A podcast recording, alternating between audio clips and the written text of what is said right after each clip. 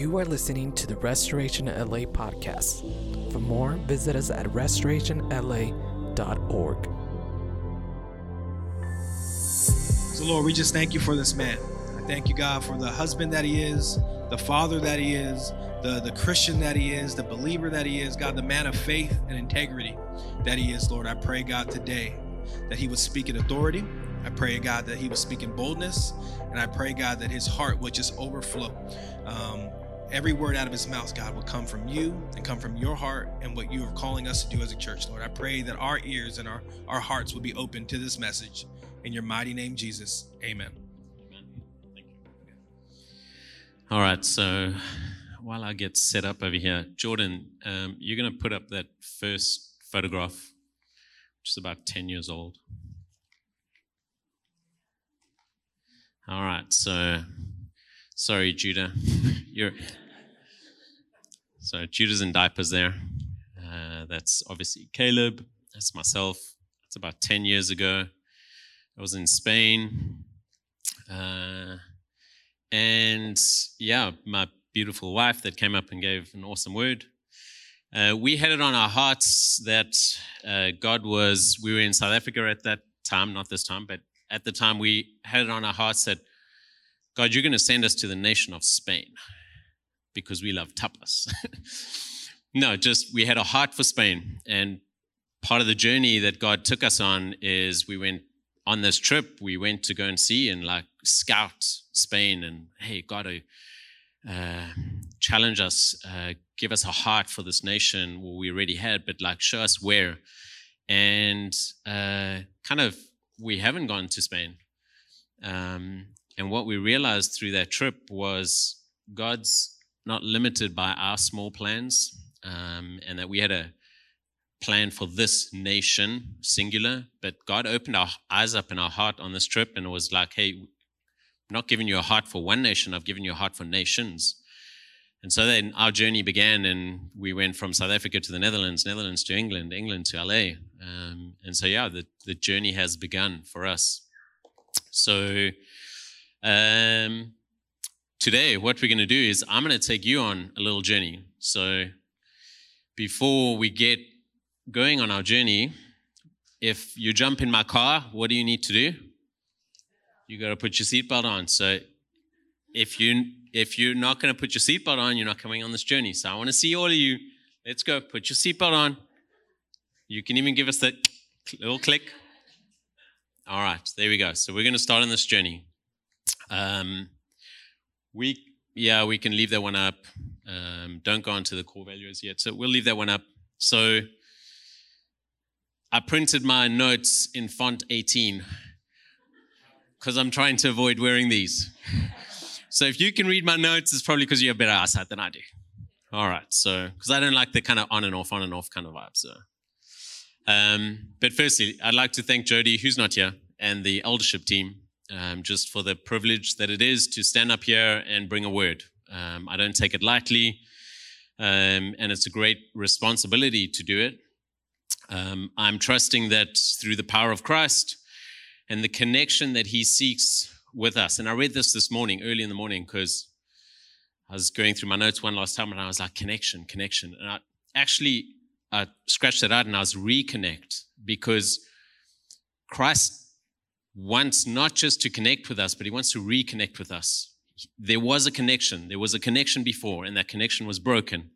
Through Jesus, he's given us that opportunity to reconnect with him. So, through the power of Christ, and for us to understand that his heart is to reconnect with us um, through his Holy Spirit, that we're going to grow in a deeper understanding today of God's love for us, as well as his plans that he has for us.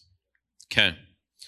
So, as a family, as an RLA family, we started a series. We'll call it a journey because the whole theme today is journey. Remember, you've put your seatbelt on. We're in LA. We're still in traffic. We haven't gone anywhere. So, but we started this journey last week, and this journey is uh, exploring our RLA core values. So, last week, Jody started us off. I was in the passenger seat, so he was driving last week. Today, I'm getting a chance to drive. And we looked at the first two core values. The first one which is in order. Number one is in order, and then all the rest are not in priority order. But the first one is Jesus centered. So RLA, core value number one. You can put all the others to the side. Number one is Jesus centered. And then number two was every person matters. If you were here, maybe some of this is ringing a bell. You're remembering this part of the journey. If not, you can go online. You could listen to those first two as well. So, if you're joining us for the first time, or if you just want a reminder, what are core values? Um, you can Google what are core values, and an answer comes up. So, I'm going to give you a, a statement over here, but then we're going to go a little deeper. So, core values are statements that are not just worthwhile, they represent an individual or an organization's highest priorities, strongly held beliefs, and foundational driving forces. They are at the heart of the organization or the individual, and it's what they stand for. So, um, often companies or anyone could put core values up on the entrance to the building or somewhere where it's central. People are going to see it the whole time. And the difference between just putting words up on the wall or actually truly believing and living those out, there's a big difference. You can put it, you can have a day and get your organization together and say, these are our core values. But if you're not living them out, they're not, then they're just words that have been put on the wall. So I know a lot of us have Apple devices, popular brand. So in 1981, Steve Jobs did that exercise. Hey, what do we stand for? What are our core values? Now, I'm not going to read all Apple's core values, and they have subsequently changed and developed um, as the company has developed, but three or maybe four that I pulled out, which I thought were really interesting. We build products we believe in. So for Apple, they're like, before we build a product, we need to align it with our core values. What's our core values? We need to believe in the product. All right. Yes, we believe in the product, then we're going to build this product. Uh, we are all in it together, win or lose. So there's this collective. If you work for Apple, you've got to jump on board and then you build products that you believe in. And if the product wins, we all win. If the product loses, we all lose. And then the last one, we are creative. We set the pace. So these are just some of the core values that Apple put out in 1981, 40 years ago. Um, RLA has has done this journey. What are our core values? And we're going through this core value experience again so that we remind ourselves that these are the most important things. These are the foundational beliefs. And this is what connects us. This is what we push for. This is what we uh, deeply believe in. So, Jordan, you can give us that slide number three. So, we're on the journey. We're at uh, core value number three. Um, and the core value is taking the next steps. So, I think it's probably over two slides. I'm going to read it and then we will go to the second slide, but then we'll stay on the first slide. So, taking the next steps. Discipleship is a journey, an ongoing pilgrimage that begins where we are. We are guided in each stage of the journey by engagement with Scripture, engagement with the Holy Spirit, and connection to the body of Christ, His church. So, that if you're making notes, that will stay up there the whole time. We're going to go through it step by step and uh, see me as your tour guide while I'm taking you on this journey. And I'm going to point, point things out for you. Okay. We're all still good? No one needs the restroom. We ain't stopping. All right? Don't ask, are we there yet? All right, so sometimes taking the next step is pretty simple. All right, so I'm going to use an example. Hey, Steve, I've been my, meaning to have you and Jess around for dinner how does Tuesday sound? Does that work for you? Just gonna check his calendar. It's good. All right, great. Let's let's lock it in. Tuesday, you guys come around for dinner. Okay, don't come on Tuesday because we're not there on Tuesday. But the example being, all right, I had to ask Steve, hey, Steve, are you available? Yes, you are. All right, let's lock in dinner. All right, pretty simple. Um, if I now go a couple of years back, and while Angie and I were dating, hey, Ange, how about we get engaged? How does Tuesday sound? there's pretty big differences between what the next step would look like in the example of inviting Steve for dinner. And if I didn't invite Steve for dinner, well, then one of us is going hungry, I guess. All right. But I could not apply the same principle of taking the next step with Angie and just saying, hey, you feel like getting engaged? Great, let's do it. How about Tuesday? All right. So there's a whole bunch more that was required there. But if I didn't do those steps, okay, it's probably like a single step here, but it's like a whole, it's a whole journey on this side. And if I didn't take those steps, where's Caleb and Judah? Well, let's not go there because uh, if we didn't take those steps, then maybe Angie and I wouldn't be married right now. So I'm glad that I took those steps. So in Hebrews 12, verse 1, um, Caleb, oh, no pressure when your sons say, Hey, dad, I'm taking notes today. So then suddenly you realize, like, wow, they've developed from the two little boys holding my hands to now they're taking notes of their dad speaking at church. So um, Caleb said, Oh, you're not putting your notes up on the screen? I was like, No, today I'm not putting the notes up or I'm not putting the scriptures up on the screen. So if you have your Bible, I'm going to give you some time to flick through to Hebrews 12, verse 1. If you're on a digital Bible on your phone, go for it. Open up your Bible app. If you don't have a Bible app, you can always Google the uh, scripture. So Hebrews 12, verse 1. I'm going to read out of the NLT, the New Living Translation. All right, so I think we're all there. So Hebrews 12, verse 1. And I hope everyone that's watching online also did the whole seatbelt on, okay? Because you're on this journey. Therefore, since we are surrounded by such a huge crowd of witnesses to the life of faith, let us strip off every weight that slows us down, especially the sin that so easily trips us up, and let us run with endurance the race God has set before us. So I really like the NLT version because it talks about a life of faith. This is going to be part of the journey. Now we've gotten away from a little bit of the traffic. Now we're actually we're getting somewhere. So now it's really time for you not to fall asleep in the back seat, but really stick with me here.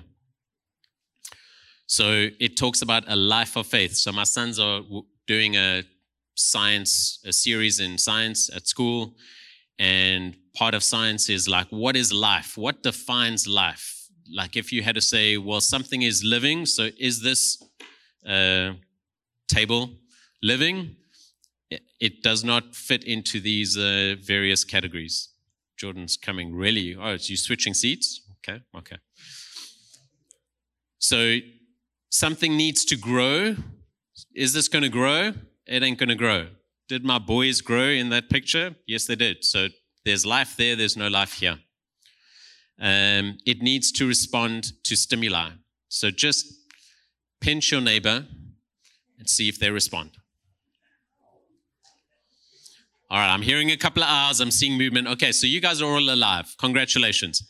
Yeah, you're responding to stimuli. All right. The other principle of life is you need to be able to adapt. So you need to be able to, something's happening around you, you need to be able to adapt to an environment. It's really hot, you start taking some of your layers off. It's really cold, you start putting some of the layers. So you're adapting to your environment. This table, I haven't seen it getting dressed or undressed or put another layer on. It's not alive. Uh, part of life is the ability to multiply. So this table ain't multiplying unless someone's going to build another table. Okay.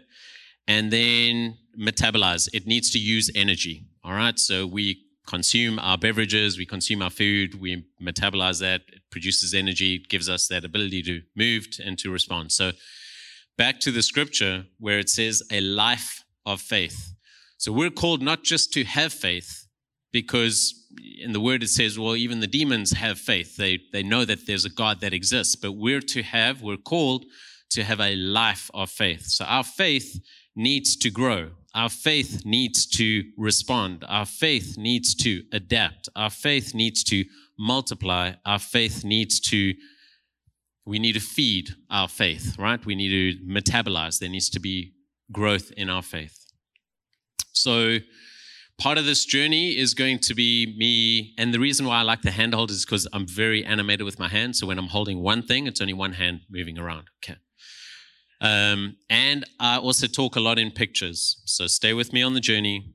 It's going to make sense. So I remember a long time ago, I ran a few half marathons. I don't know what the distance is in miles. Who can? It's 21.1 kilometers, but that's probably somewhere in the 13 something miles. There you go, 13.1. Um, it was the first time that I ran. A few of my friends had run before, so it was like I was asking all these questions, and we went on training runs, and it was this kind of like, all right, I'm going to commit. I signed myself up for the race. I knew when the date was, and I knew how I need to prepare. And I ran along some of my friends on the training runs. And sometimes we chose to run on treadmills. I don't like running on treadmills, pretty much because it's unscenic. There's nothing going on. You're just running on this thing, and either you're looking at a screen or you're not really going anywhere, right? But hmm? that's Steve's excuse too. Uh, Linton's not here, but I was going to also use the example. So cyclists have these training wheels, not that go on the side of their bike. I'm sure Linton knows how to ride his bike without training wheels. But you get a, a training device that elevates the wheel at the back, and then he's in his garage or in his backyard, and he's got a fan on him, and he's just grinding out cycling. He's not going anywhere. He's just cycling. He's training, but he's pretty stationary. And then obviously Linton goes on these amazing cycles, these amazing trips through LA and up in the mountains and around. And kind of the same with the running and my running is running on a treadmill is like almost having stationary faith. Whereas running is a journey and you go and explore and you go and see things. And Linton cycling, he's going in and seeing and exploring. So we can easily uh, become treadmill faith runners or training wheel faith cyclists, where we rely on the faith that we have and then we just repeat that over and over. So, just like the treadmill keeps you in the same space, but you, have stopped going on a journey, if that makes sense. So, what we're going to do is we're going to actually take our core value and we're going to break it down. We're going to spend a little bit of time on this trip, I also have three guest speakers. So you're in for a surprise. We have three guest speakers coming into this trip as well. Maybe that's when I hand over the steering wheel and say, hey, you guys just drive for a little while. I'm getting a little tired. So, uh, discipleship. Let's go to the first slide. Thanks, Judah. So, discipleship. No, that's the last screen. Discipleship is a journey. Okay, so that's the first first part of the screen. We're guiding each, and that's the second stage. Can you find the first slide, church? Otherwise, you there are no more. Did it disappear? So discipleship. Let's stop just at that word. The last four letters of that word is ship. What were ships designed for? To sail, to go on a journey, right? It's, there you go, taking the next step, discipleship. Those four letters. Uh, ships were desi- designed to go on a journey, right? They're not designed to live in the harbor and not go anywhere, right? So, stopping at discipleship, discipleship, in other words, is being followers of Christ. So, being followers of Christ is actually a journey, just like getting into a ship and going somewhere. So discipleship is a journey, or in other words, an ongoing pilgrimage. I kind of put those, you could have put those in parentheses, an ongoing or an ongoing pilgrimage. So there are 22 scriptures in the Gospels where Jesus the, uses the phrase, follow me. Okay, 22 times there references there. There is action required in following, right? I don't say to Zeke, hey, Zeke, come follow me and then you go, yeah, sure, where are we going? No, no, no. Just come follow me. Zeke would be a little confused, like, all right, I'm going to follow you, but where are we going to go? So there's action. And Zeke can't say, yeah, I'll follow you. And then Jesus said, come follow me. Jesus is on this journey. and Zeke's like, yeah, I'm going to follow you, but I'm going to stay where I am. That's not exactly, that's saying something with your words, but n- not exactly with your actions. So if discipleship is a journey and discipleship is this call of following Christ, and Christ is on a journey, you'd better realize we're not just all sitting in the car with our seatbelts on. Someone's like, Are we going to go somewhere? Like, let's go, right? So there's a journey. It continues saying that that begins where we are. So we're going to stop there and we're going to just focus a little time on begins where we are. So, here, each day is a new day. Stay with me because this gets a little weird. Uh, each day is a new day. Are we running on a treadmill? Remember, we spoke about stationary faith. You're exercising, you're using your faith, but you're using your faith in a way that you grew to a point, you grew that faith to that point, and now you're just repeating that level of faith on the treadmill. Or you're running this life of faith. So my marathon had a defined starting point and a defined end point, right? It was six in the morning, a couple of thousand people. You were ranked according to your previous numbers. So because I'd not run a previous race, they stuck me all the way at the back. So all the super fast guys were in the front. But there was a defined start line. You wore this chip on your shoe. As you crossed the line, your timer set off. As you crossed the finish line, your timer switched off, right? But there was a defined start and a defined end, the 13.1 miles. Even along the journey, you had the countdown of like how many miles still to go. And in the beginning, you're running fresh. And by the time you've still got another four miles to go, you're like, oh my goodness, when's this next mile marker going to come? Um, our discipleship journey or our life of faith is continuous. Remember in the scripture, it said, let us run with endurance the race God has set before us. So there's a similarity. There's a race, but it says, let us run with endurance. So I, re- I need endurance to run my race. You need endurance to run this race of discipleship or this life of faith.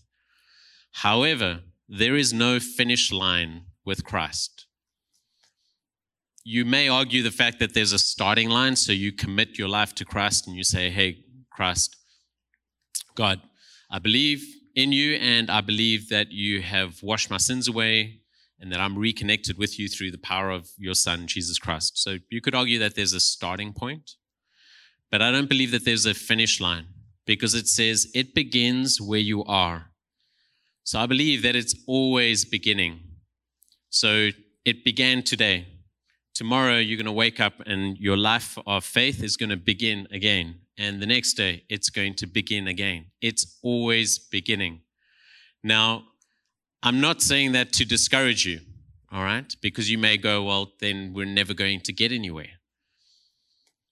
It's not meant to discourage you, it's meant to make you realize that you cannot outrun discipleship, right? because often we'll transition from running on the road to running on the treadmill because we think, well, you know what, my faith has grown to a certain point, and I think that I'm good where I am. I don't need to pursue God as, as strongly. I don't need to spend as much time in the Word.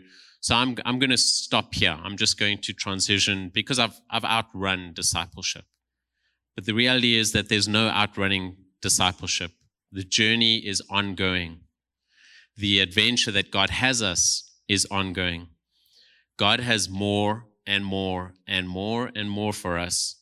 Are we able to run into the more that God has for us? The first song that we, we sang this morning, it said, Run into wide open spaces. Grace is waiting for you. Run into wide open spaces. Just continue running, continue running, continue running. Despite not knowing what's going to be there, grace is waiting. His love is there waiting. His ability to catch us when we fall is there waiting for us. So, the first point being, it begins where you are. Each one of us is on this journey. Yes, right now we're sitting in the car together and we're on the same journey. But God is so unique that each one of us is on our own faith journey, our own life of faith, our own discipleship, our process of following Christ when he said, Hey, come follow me. And we said, Yep, I'll put my hand up. I'm going to follow you. We're each on our own journey, and there is no finish line to that journey. God's just got, hey, come, I've got another adventure for you. Come with me. Let's go to the next one. Let's go to the next one. It's not like God set up when Jesus came on his ministry and he spent three years, he was pretty nomadic. He just moved from one spot to the next spot to the next spot. It's not like he set up a camp and he's like, here we go. This is where I'm going to build my church and everyone's got to come to me. No, he's like, hey, this is my journey. You want to follow me? Sweet. Come, let's. And he would take people on this adventure and this wild three year adventure, which continues today.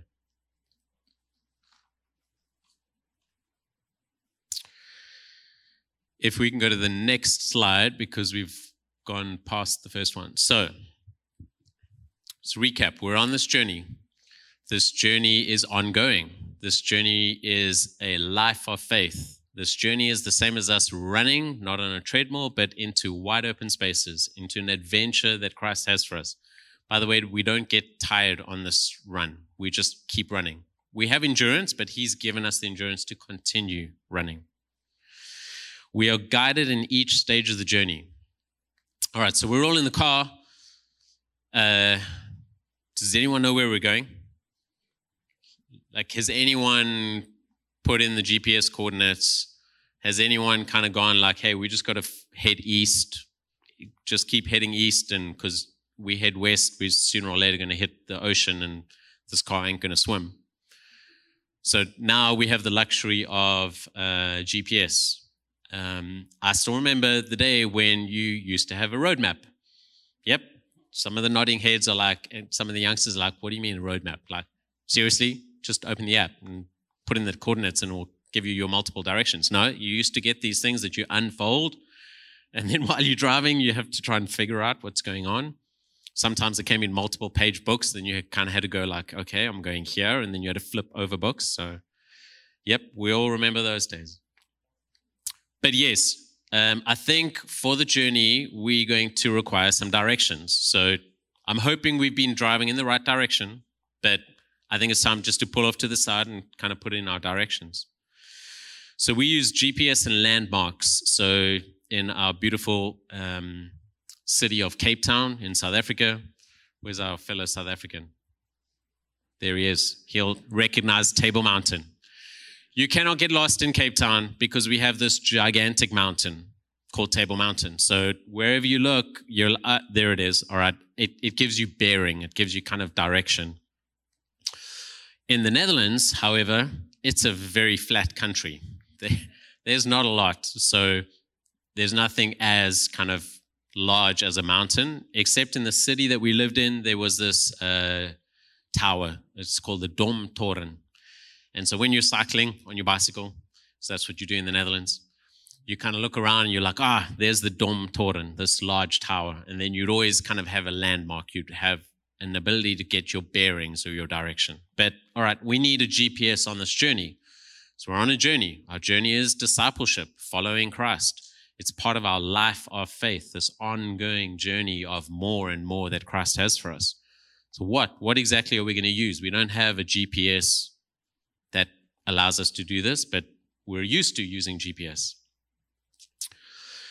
No one likes getting lost on a trip, and I don't believe that Jesus is in the business of kind of taking us on stray journeys and we don't really have any clue of what we're doing and we kind of feel like a dog that's just chasing its tail and driving around aimlessly and getting lost. He's not in that business.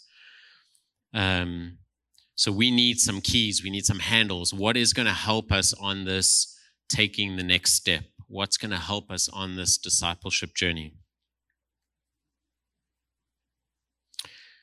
I'm going to call up our first guest speaker. Zeke, you can come up.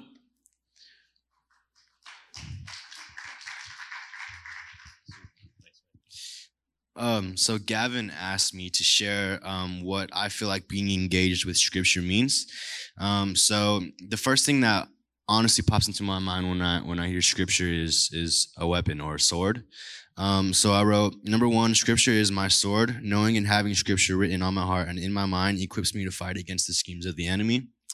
Um, and then the second thing, so I have three. So that was the first one. The second one was Scripture brings connection and revelation. um, I'm sorry, correction and revelation. So scripture directly connects us to the life of Jesus, the model in which we live to look like. Um, number three is scripture is in relationship with the Holy Spirit. So the two biggest tools we have are the Bible and the Holy Spirit. Thank you, Zeke.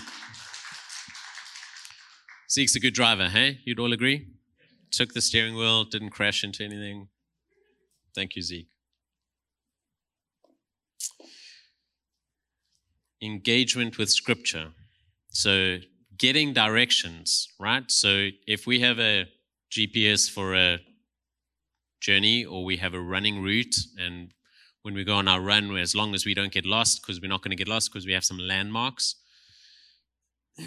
our discipleship journey is this this starts us off right? This gives us direction. How do we follow christ? Well we read about him.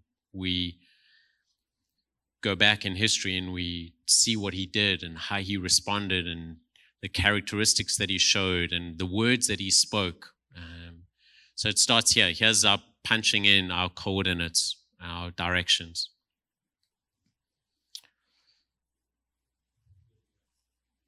Engagement with Scripture. So, Scripture for me are either just words that we read, like a news article, like an internet web page, like a science textbook, or we get to a place where we realize that the letters that were written, the words that were written here, are actually for us. They're personalized. They're for each one of us. So I think the best way that I could describe that was it was recently my birthday. What do you get? What do you get on your birthday? You get birthday cards, right? Okay. Some are funny, some show off more the personality of the person giving them to you than uh, than the card itself. But I'm not going to read you the entire card because it's also personal. But it says, Happy birthday, Gavin. It's not Steve's card. Sorry, Steve. It's not your card.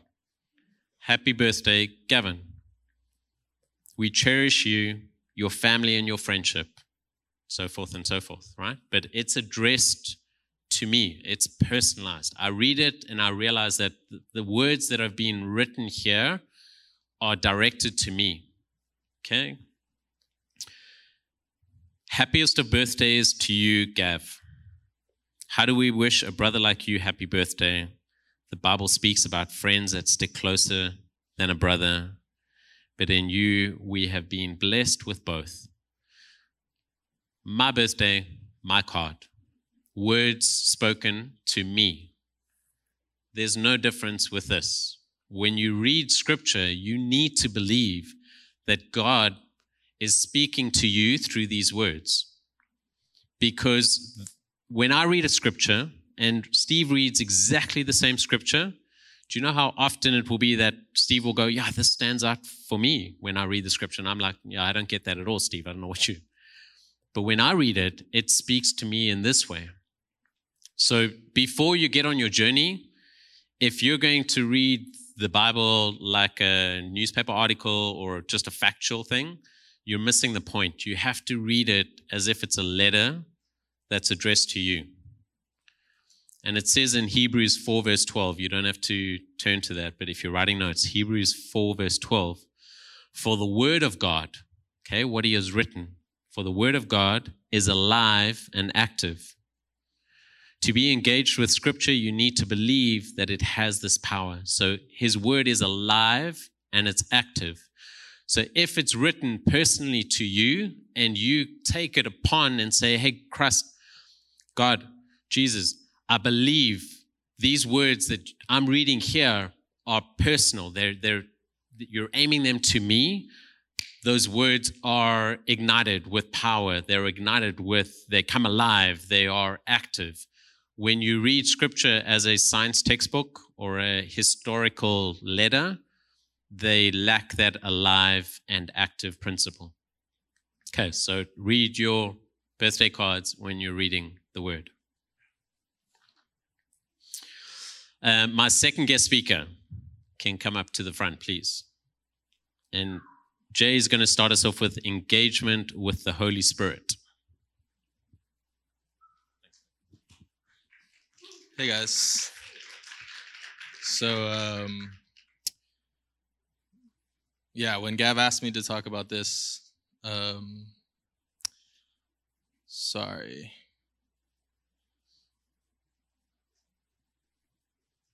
Um I actually went to John chapter 16 if you guys want to turn there where Jesus talks about the Holy Spirit. Um, from verse 7, it says, But I tell you the truth, it is to your advantage that I go away. For if I do not go away, the Helper will not come to you. but if I go, I will send him to you. And he, when he comes, will convict the world concerning sin and righteousness and judgment. Um, if you go a little bit farther down to verse 12, it says, I have many more things to say to you, but you cannot, I'm sorry, you cannot bear them now. But when he, the Spirit of truth, comes, he will guide you into all truth. For he will not speak on his own initiative, but whatever he hears, he will speak. And he, disclo- he will disclose to you what is to come. He will glorify me, for he will take of mine and will disclose it to you. All things that the Father has are mine. Therefore, I said uh, that he takes of mine and will disclose it to you. So basically, when it comes to engagement of the Spirit, um, who better to get directions from than from God Himself, right? So Jesus said that the Holy Spirit tells you what I'm telling you, and I'm telling you what the Father's telling you. So it actually works with Scripture, and I think if you want to engage with the Holy Spirit more, in Scripture, you see the words of God, the Father. You see the life of Jesus. But the Holy Spirit's the one who tells you, hey, read this again. That's for you. Take it and apply it to your life. Now, the Holy Spirit also guides us in truth and just in life in general. Um, so, another really good way to engage with the Spirit is to pray. Um, just like the disciples did, they waited in an upper room until the Holy Spirit fell. And God Himself says in Scripture that um, in these days I will pour out my Spirit on all flesh. So that means He's accessible to us today. And so all you need to do is find some time to pray and ask God to reveal Himself to you, to, to show you the next step, to speak to you. Read your Bible, open it up, and see what happens. Um, and if you have any questions, you can ask someone in this church who maybe has been a Christian longer and who you think is more in tune with the Spirit than you might be. And if they laugh at you, let me know. I'll beat them up for you. Thank you, Jay.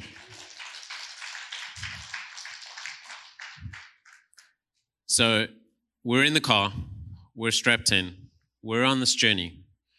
We've plugged in our GPS coordinates, right? That gives us the global hey turn left here go straight for this. I love going to san diego because you get on the five and then you just stop looking at the gps it's like 170 miles go straight. Your next left turn. Whereas when you're like in the inner city and it's like turn left turn right go it's like sometimes freaks me out. Um, but you're in the car you've plugged in your journey the GPS doesn't tell you, it kind of gives you an idea like, okay, you're going to hit a little bit of a traffic spot over here, but it doesn't tell you how the person's driving in front of you or someone else cuts you off. And those little small changes that you make on the journey, and even during the journey, sometimes it will pop up and say, hey, faster route found. Do you want? And like little timeline goes on the bar and it's like, okay, take it or don't take it. It's like, oh, you're going to. But those small adjustments I'm now going to say, well, I believe that the Holy Spirit was given to us as well to, we have the direction that we're going in. But the Holy Spirit each day is kind of giving us the little nudge here.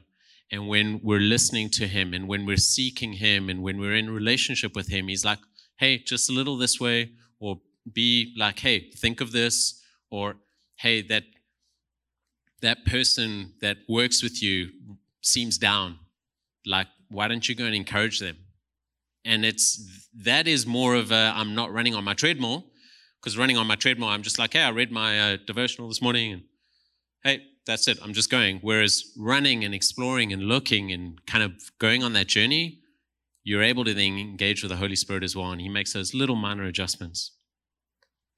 The hebrew meaning for emmanuel is god is with us right? So as jordan said something was given to us because Christ no longer walks the earth. So something was given to us, and Emmanuel, God is with us. So Jesus says here in John 14, and I will ask the Father, and he will give you another advocate to help you and to be with you forever, the Spirit of truth. The world cannot accept him because it neither sees him nor knows him, but you know him, for he lives with you and he will be in you. So, this is a gift. This is something that was given to us. The Holy Spirit was given to us and was given to us so that it can help us and it can be with us. It allows us to, by engaging with the Holy Spirit, by being in connection and relationship with the Holy Spirit, we are able to take the next step in our life of faith. We're able to take another step because, hey, the word's encouraging us. Christ is saying, Come follow me, come follow me. Where am I going, Christ? Well, just don't ask too many questions, just jump in the car, come follow me. Trust me that the journey that I have you on is the plan and the purpose that I have for your life. All right, Holy Spirit, teach me more while I'm on this journey. Teach me more while I'm on this journey. Because the disciples, they had the figure of Christ, they had someone literally to follow, right? Hey guys, you want to follow me? I'm Christ. Jordan, come follow me. Let's go. Well, if he stays and Christ walks a mile or two, he ain't going to be able to follow him because he doesn't have a GPS tracker on Christ, right? So there's this process of following and going on the journey. And the Holy Spirit now is that helper who's inside of us that allows us to stay connected and engaged with Christ. When the disciples asked the Lord about the future, Christ's answer was emphatic. He said to them, It's not for you to know the times or periods that the Father has set by his own authority, but you will receive power when the Holy Spirit has come on you, and you will be my witnesses in Jerusalem, all of Judea and Samaria, and to the ends of the earth. So, why would you not take this opportunity to engage in something that guides you along this process of discipleship, guides you along a process of a life of faith? And then my last guest speaker can come up. This is Jennifer. And I'm like, I wrote this on a post it.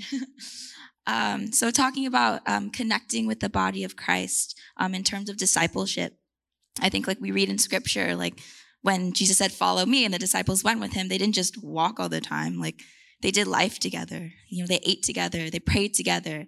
Um, and so we think about that in our body Christ, you know, we do life together. We go have meals together. We go hang out. You know, we think about all of our youth events when we go hang out with one another.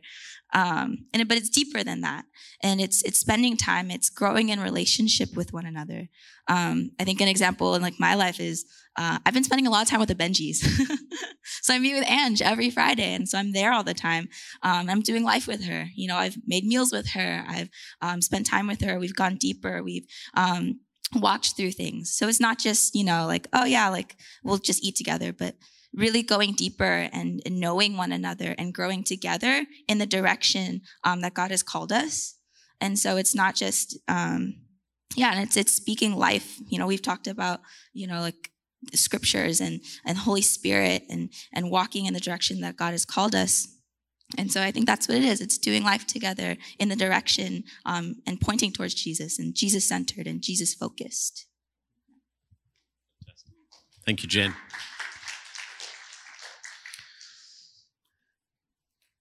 I get it's nice to be on your own sometimes. My wife will uh, attest to this. Like sometimes I just need my space, right? But life life, I don't want to be uh, Castaway, that whole movie with Wilson, the the ball, uh, Tom Hanks, right? Um, a life like that is not the life that Christ has called any of us to. He's called us into community. He's called us into relationship, relationship with Him, and then relationship with others. So we're in this car. We're having this journey together right? We're experiencing it together. I don't know how fun it is when you just experience all your memories are by yourself and you you try and bring the person into the story and you try and explain like oh it's absolutely incredible and like this beautiful experience and the beach that we went to and the food that we ate i mean angie and i be, the memories that we have, we can't pull others into those memories because we we tasted them, we lived them, we experienced them, and some of the meals that we have, we still kind of like, oh, do you remember that that where we were and what we did? There's a connection by sharing our lives together. So we had this weird question at work, this hypothetical question: Would you give up 15 years of your life here on earth uh, if you had the opportunity for one year to travel on your own to outer space, like places that no one has ever traveled to before. And some of the guys are like, oh, yeah, for sure, I would do that. I'd give up 15 years here and I'd be able to travel. And I get the like, wow, that's pretty cool. Like, go and visit places. But then I always come back to like, how do I share that with someone else? How do I share that experience? Because they're not going to know, like, oh, yeah, what does Saturn actually really look like? We've got like photos and we think it looks like that, but actually it doesn't. It looks like that. And so I stand more on this. I would not give up 15 years of connecting and doing life together and building memories with Angie and with my boys and with our home group and with family I'd not give that up by having these own memories which I couldn't engage and bring anyone else into. Um, if you think of if we were all sitting in a very large Uber share, so pre COVID, when we could kind of choose the Uber share, and it's like, oh, you're going to sit and just hang out with some other people that you have no idea who they are or their lives. I, I call that the the 21st century of the elevator. You know, like you climb in the elevator and you're all strangers and you all look up at the numbers and like get out your floor. An Uber share ride is probably the same equivalent, but it's just in a different format. So I'm not saying doing like doing life together like that. That's that stinks. That's not really doing life together. But I like this life. I like that we're in the car together. We're on a journey. Uh, we are engaging in Scripture. We're engaging with the Holy Spirit, and that's guiding us along this journey. We're encouraging each other. By doing life with each other, we can see when someone needs an encouraging arm. Someone sees when we need an encouraging arm. Someone's praying for us. We're praying for someone else. Being running on your own. So I've I've run more than one marathon. Uh, the first one that I ran was with my mates, and then it was like obviously super competitive, and we're like, who's going to win? And uh, gets to the final like half a mile, and now it's like, how much does he have in the tank? How much do I have in the tank? And then you start kind of outrunning each other.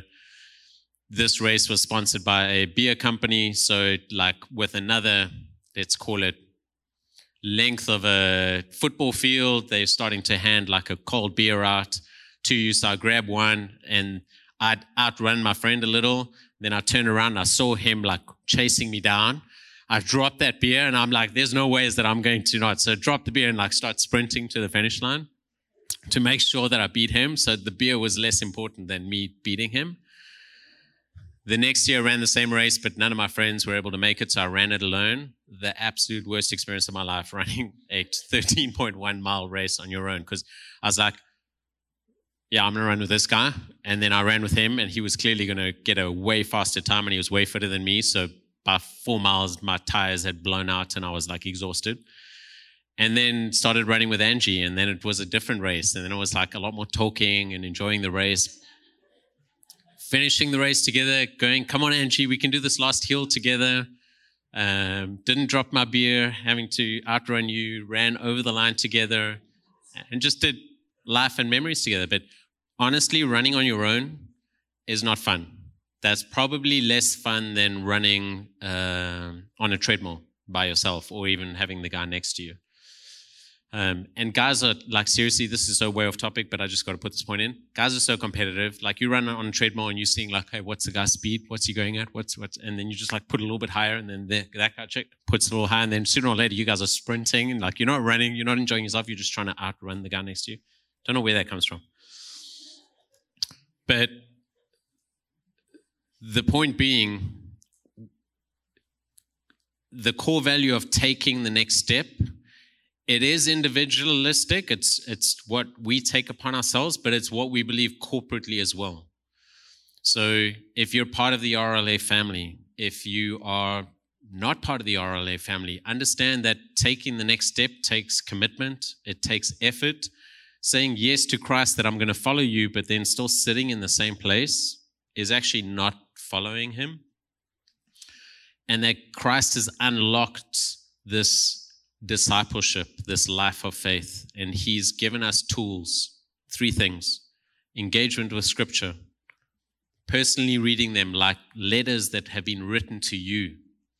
He's given us His Holy Spirit. He's given us someone that we can engage with on a day to day basis, with brings us into relationship, gives us those little like adjustments, or opens our eyes up to something that's happening in our family or uh, happening in our own lives or in someone's life around us.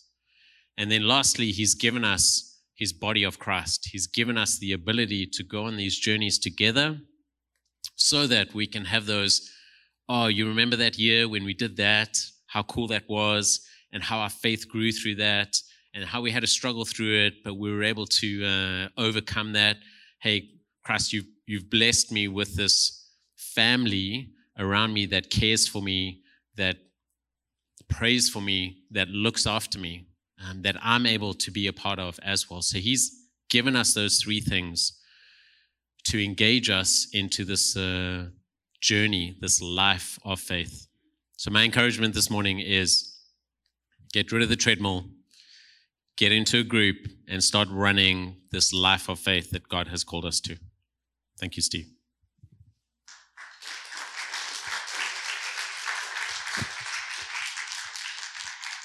Awesome. Awesome. Engagement with the scripture, engagement with the Holy Spirit, and connection with the body of Christ.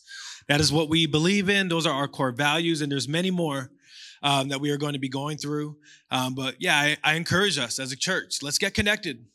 Let's get connected. Let's say yes to the Lord. Let's say yes to this family, and let's say yes to this journey. Amen. Awesome. So if we let's stand, guys, and let's pray before we uh, head out. Lord, we just thank you, God. Thank you for this amazing word. Thank you for the encouragement. Thank you for the reminder, God, of what you're calling this church to be, who you're calling us to look like, God. We say yes to you. We say yes to this journey. For those of us who are afraid of this journey, I, pr- I pray, God, that we would just take that, that, that leap of faith. We would take that first step.